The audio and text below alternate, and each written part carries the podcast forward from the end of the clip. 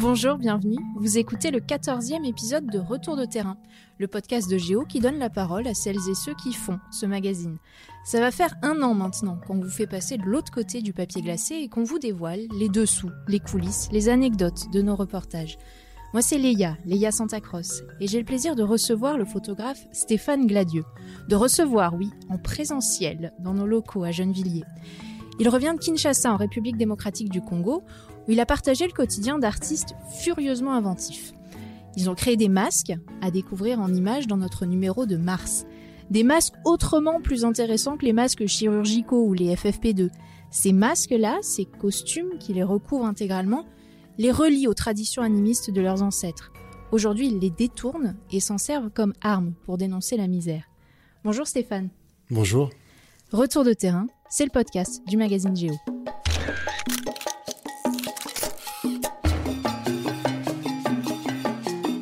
Retour de terrain. Chaque mois, les reporters de Géo posent leurs valises et vous emmènent en voyage.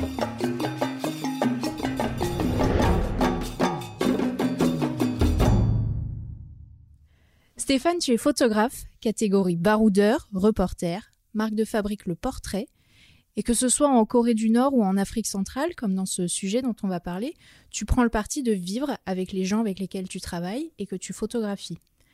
L'été dernier, entre deux confinements, puis au début de l'année 2021, t'es parti deux fois 15 jours dans des bidonvilles de Kinshasa en RDC, à la rencontre d'artistes qui déambulent masqués. Je ne parle pas de déguisement, pas de masque de carnaval, encore moins de masque sanitaire. Est-ce que tu pourrais nous les décrire, ces costumes? Je pense à l'homme tissu, à la femme plastique, au robot carton. Ce sont des, masques qui sont euh, réalisés à partir de déchets. C'est ça qui m'a attiré. Donc tous ces masques sont réalisés avec euh, des chambres à air, des téléphones portables, des bidons, des tongs, des canettes, des bouchons de soda ou de bouteilles plastiques. Et qui sont les artistes congolais qui les fabriquent et dans quel but?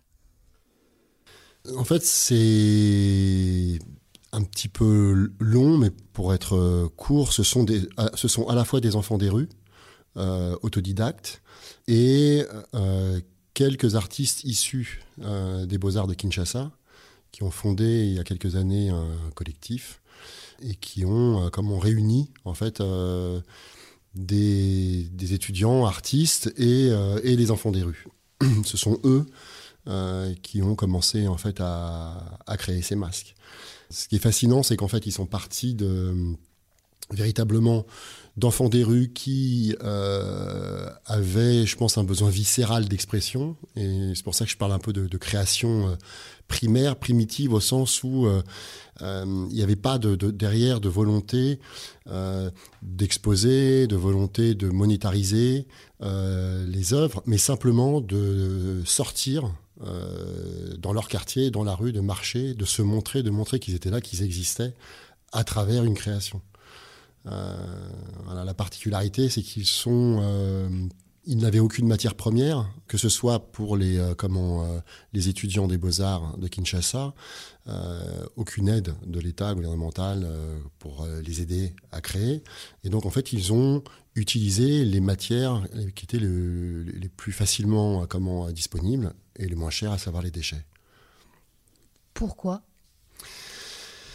Pourquoi euh, bah, D'une part parce qu'ils étaient accessibles et euh, comment euh, et peu chers, mais aussi parce que comment ça leur a permis d'exprimer justement un, un, cri, une, une rage, une révolte par rapport à leur situation de, vie, leur chemin de vie. Quand j'entends leur chemin de vie, c'est qu'effectivement, il y en a quand même quelques-uns qui viennent euh, de Kisangani, qui viennent du Kivu, donc qui viennent de zones dans lesquelles euh, il y a eu ou il y a encore la guerre, donc ont vécu comment des atrocités en tant qu'enfants.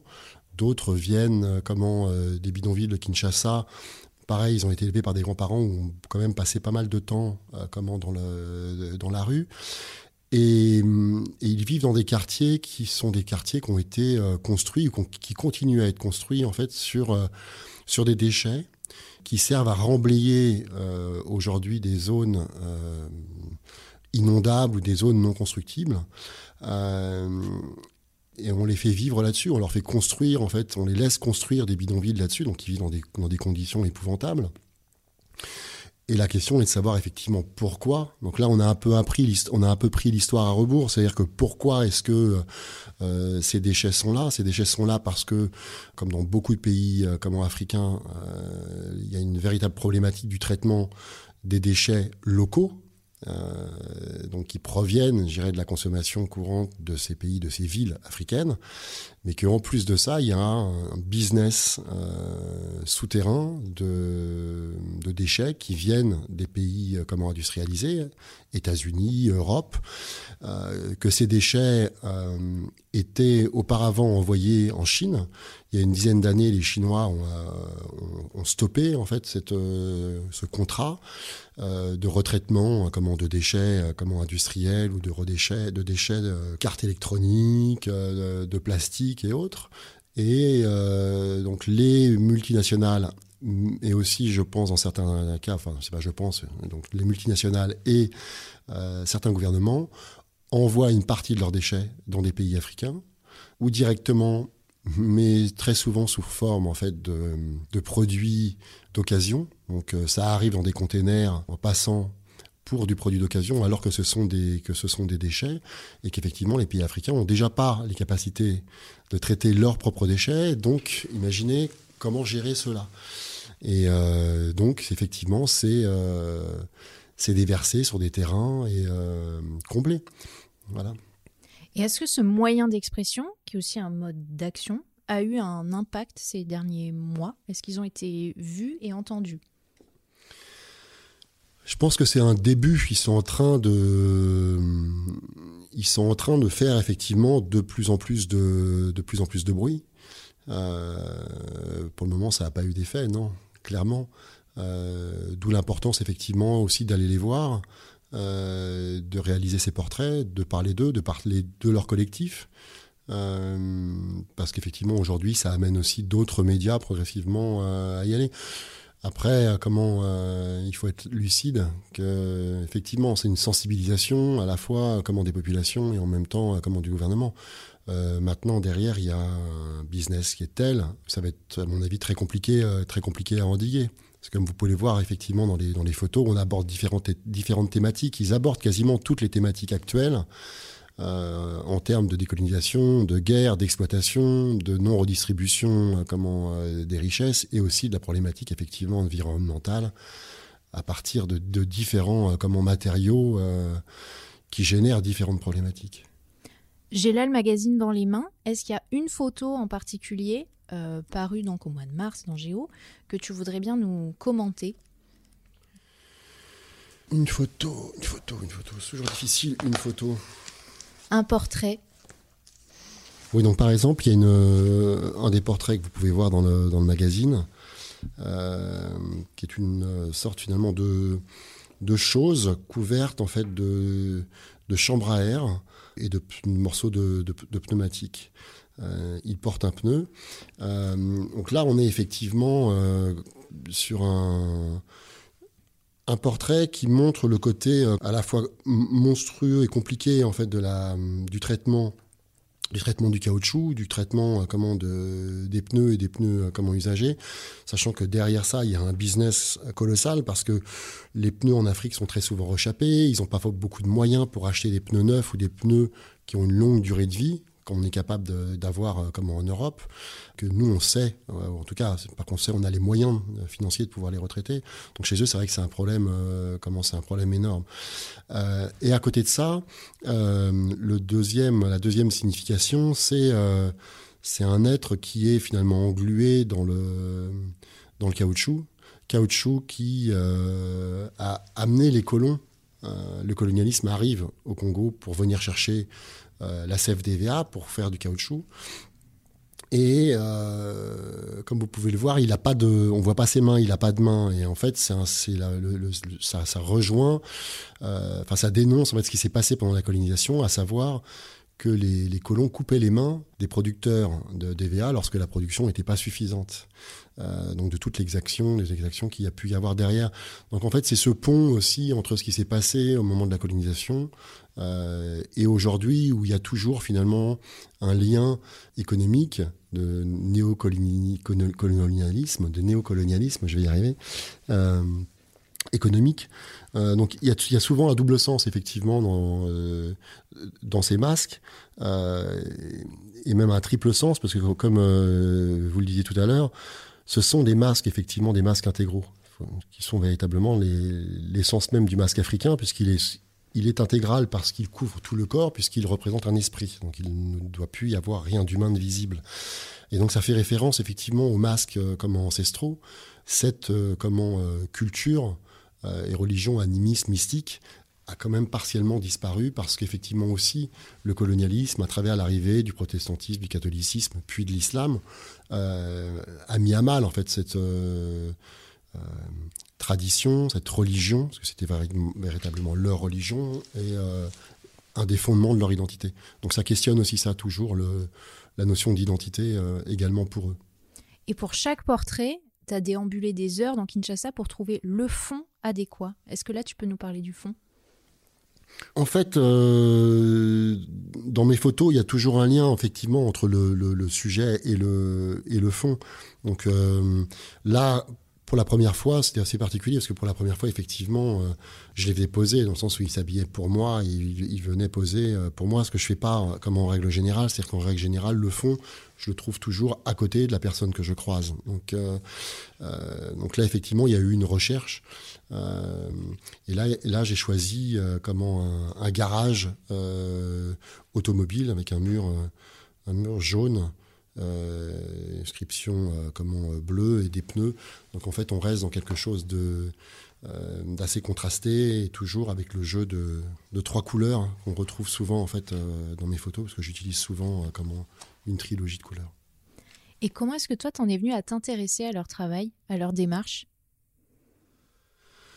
Euh, je me suis intéressé à, comment, à leur démarche, comment en, les, en les découvrant accidentellement, euh, en faisant, des, recherches. En fait, je suis tombé sur euh, une photo qui m'a amené à, à, ce collectif et à une, manifestation culturelle qu'ils organisent à Kinshasa comme tous les ans au mois d'août qui s'appelle Kinact voilà, je les ai contactés. Euh, je les ai contactés parce que je trouvais effectivement complètement fou euh, cette créativité, euh, cette richesse et cette capacité en fait de parler de problématiques qui sont vraiment contemporaines, qui sont vraiment complètement dans l'air du temps et de façon extrêmement moderne finalement, toujours un brin d'humour ou de décalage que j'aime, à laquelle je suis particulièrement sensible. C'est pour ça en fait que j'ai la démarche en fait de, rentrer en contact euh, avec eux. Et ensuite euh, de ils m'ont accepté effectivement pour que je vive avec eux dans euh, leur lieu qui ressemble un peu à un squat artistique on va dire dans, les quartiers pauvres de, de, Kinshasa.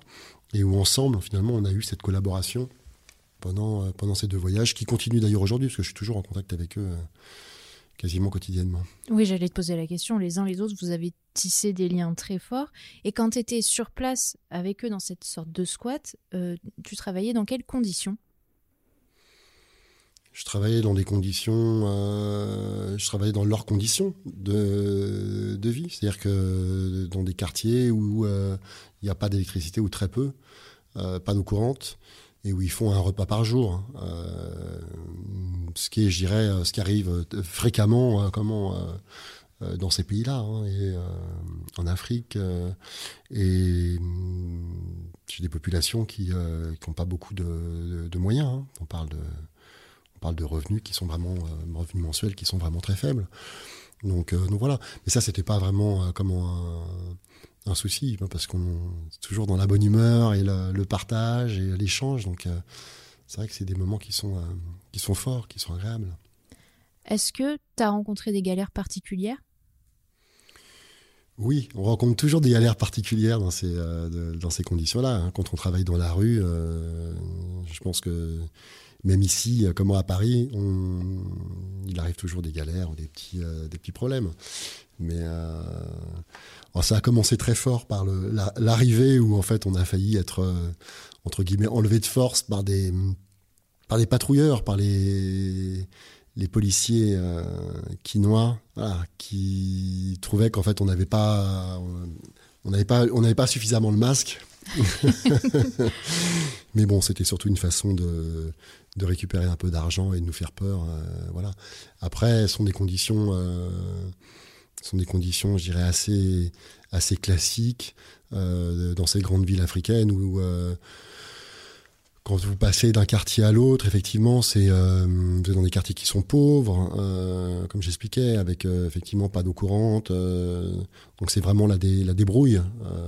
la débrouille. Ce sont des quartiers qui sont tenus souvent par des par des gangs. en tout cas, dans la rue, la, rue est l'espace des gangs. Donc effectivement, ça demande de prendre certaines précautions pour passer de, quartier en quartier et de euh, de, plus bouger à partir du moment où, euh, où il commence à faire nuit. Quoi. C'est, euh, voilà, sont des règles de sécurité qui sont relativement simples. Je reviens à la thématique du masque. Tu es un photographe expérimenté, 30 ans de photos derrière toi, une ancienne vie de photoreporter de guerre. Mais ces dernières années, le masque a occupé une place importante dans ton travail. Chez les Herero en Namibie, où l'habit des colons allemands est une forme de, peau sociale, symbole de fierté retrouvée. Chez les Yoruba au Bénin, où les esprits des défunts reviennent masqués, et là, donc dans les rues de Kinshasa, pourquoi le masque? C'est pas particulièrement le, masque en tant que tel. C'est plus euh, comment euh, euh, une, interrogation sur, l'identité, un travail sur l'identité et un travail enfin en tout cas pour moi, une certaine vision transversale, c'est-à-dire comment est-ce que euh, sur la même planète, euh, aujourd'hui, en 2020, 2021, on a d'un côté en fait une une mondialisation, une industrialisation euh, qui nous pousse quelque part à, à, tous nous, nous ressembler ou tout concorde vers le plus grand dénominateur commun et en même temps euh, donc ça, moi, je trouve ça d'une tristesse absolue. Et en même temps, euh, on voit effectivement euh, vivre des communautés, des groupes ethniques qui, qui conservent une identité extrêmement forte. donc effectivement, ça, ça m'intéresse énormément de, de, comprendre aussi pourquoi. de chercher à m'approcher de ça et de comprendre effectivement qu'est-ce qui les caractérise et, et pourquoi.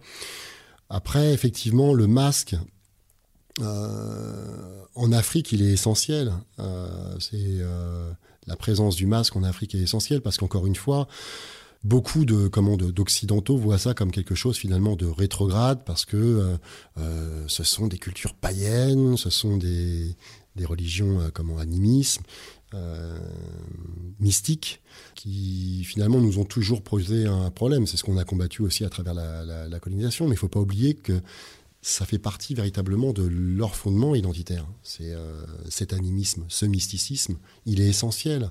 Si vous voulez comprendre euh, la culture africaine, c'est impossible de, le comprendre si vous, vous ne rentrez pas là-dedans, parce que c'est quelque chose qui, euh, qui est présent quotidiennement, comme en Afrique j'irai partout et, quel que soit votre niveau de comment d'éducation.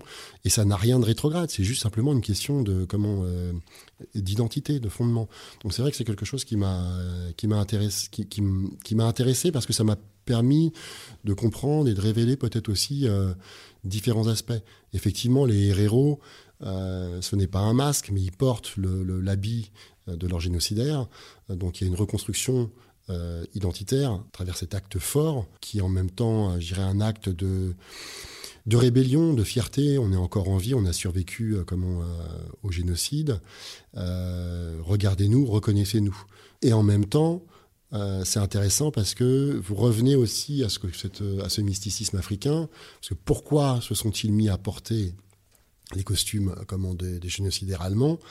On en revient à ce qui se passe lorsqu'un Africain, comment je parle, comment dans le, dans le passé, tuait un animal qui avait une force symbolique forte, il emporte toujours la peau ou les plumes euh, d'une part pour prouver qu'il l'a tué, ce qui reste un exploit, d'autre part parce qu'il en récupérait la force, en tout cas la force de l'esprit, et d'autre part parce que ça lui euh, comment euh, apporte une, prestance aussi sociale, une prestance esthétique qu'il ne faut pas négliger, qui est, est hyper importante aussi en Afrique, parce que eux, en Afrique, n'ont pas perdu justement euh, ce lien justement avec le, costume, le vêtement, est toujours quelque chose de très, euh, fort. On parle de sapologie.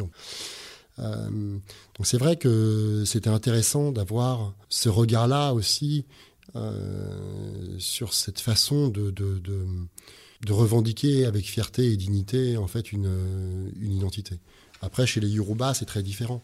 là, on en revient vraiment à quelque chose qui revient au fondement, comment euh, du royaume d'Abomey, donc euh, quelque chose qui existait déjà avant, euh, l'arrivée du, colon blanc chrétien sur les terres africaines. Moi, pour moi, c'est essentiel de poser ça aussi comme, comme questionnement, surtout en tant, en tant que blanc. Aujourd'hui, avec toutes ces questions et également de réappropriation culturelle ou autre, c'est hyper intéressant parce que quelque part, euh, certaines personnes aux États-Unis m'ont euh, euh, attaqué là-dessus en me disant mais finalement vous faites de la réappropriation culturelle. Et ce qui est très drôle, c'est que finalement les Yoruba, eux, disent oui mais très bien, mais en fait on ne laisserait pas un Yoruba ou un, Béninois ou un Nigérian travailler sur le sujet. Donc en fait il faut être extérieur, certaines mesures parfois, à ces cultures-là pour pouvoir y travailler. Et en même temps, c'est intéressant de de montrer effectivement que ça fait partie de la modernité. Certaines personnes me disent, oui, mais nous, on aimerait bien voir euh, l'Afrique de façon un peu plus moderne. Euh, mais mm, c'est pas antinomique. Je dirais que tradition, culture et modernité euh, ne sont pas en opposition. Et est-ce que toi-même, à Kinshasa, tu as enfilé, porté ces masques? Non, non, non. Je il m'a, à un moment donné, j'ai, ils m'ont photographié avec un casque sur la tête. Euh, non, non, non. C'est non. Pour moi, il y a vraiment une symbolique forte en fait à travers ça. Euh, et euh, je pense que j'ai moi-même en fait un lien très fort justement, à, je pense à, cet animisme et à, ce, mysticisme. Il y a une symbolique effectivement très forte que je respecte énormément, qui me parle, qui est voilà. Et non, c'est pas, il n'y a pas de comment dire de la relation qu'ils ont avec, euh, avec ça est assez. Avec leur masque, elle est toujours assez forte. On parle pas de comment euh, euh, des Yoruba, on parle pas de. Mais même là, on n'est pas dans, dans quelque chose de folklorique. C'est ça qui est assez étonnant. C'est-à-dire que y a, ça leur permet également de faire effectivement des. cherche mes mots ça leur permet de faire des, euh, des performances, mais ils gardent toujours ce lien en fait avec, euh, avec le, finalement l'esprit du masque qu'ils font, qu'ils font naître. Donc euh, non, je n'ai pas tellement les porter. Voilà. Est-ce que tu as prévu d'y retourner? Oui, oui, oui, bien sûr. Est-ce que tu vois autre chose à ajouter? Non. Merci Stéphane Gladieux d'avoir participé au 14e épisode du podcast Géo Retour de terrain. Je rappelle qu'on peut découvrir tes portraits congolais dans le numéro de Géo du mois de mars. Le magazine est en kiosque jusqu'à la fin du mois et disponible en version numérique en passant par géo.fr. Merci à Lucas Vibo pour les moyens techniques et à Emeline Ferrard pour la réalisation. Merci à vous de nous avoir écoutés.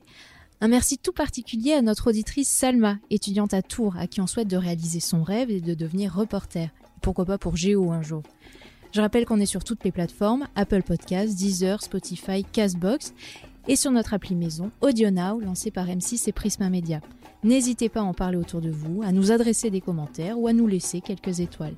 Et parce que Géo est un magazine qui se regarde aussi avec les oreilles, je vous dis à très bientôt pour un nouvel épisode de Retour de terrain.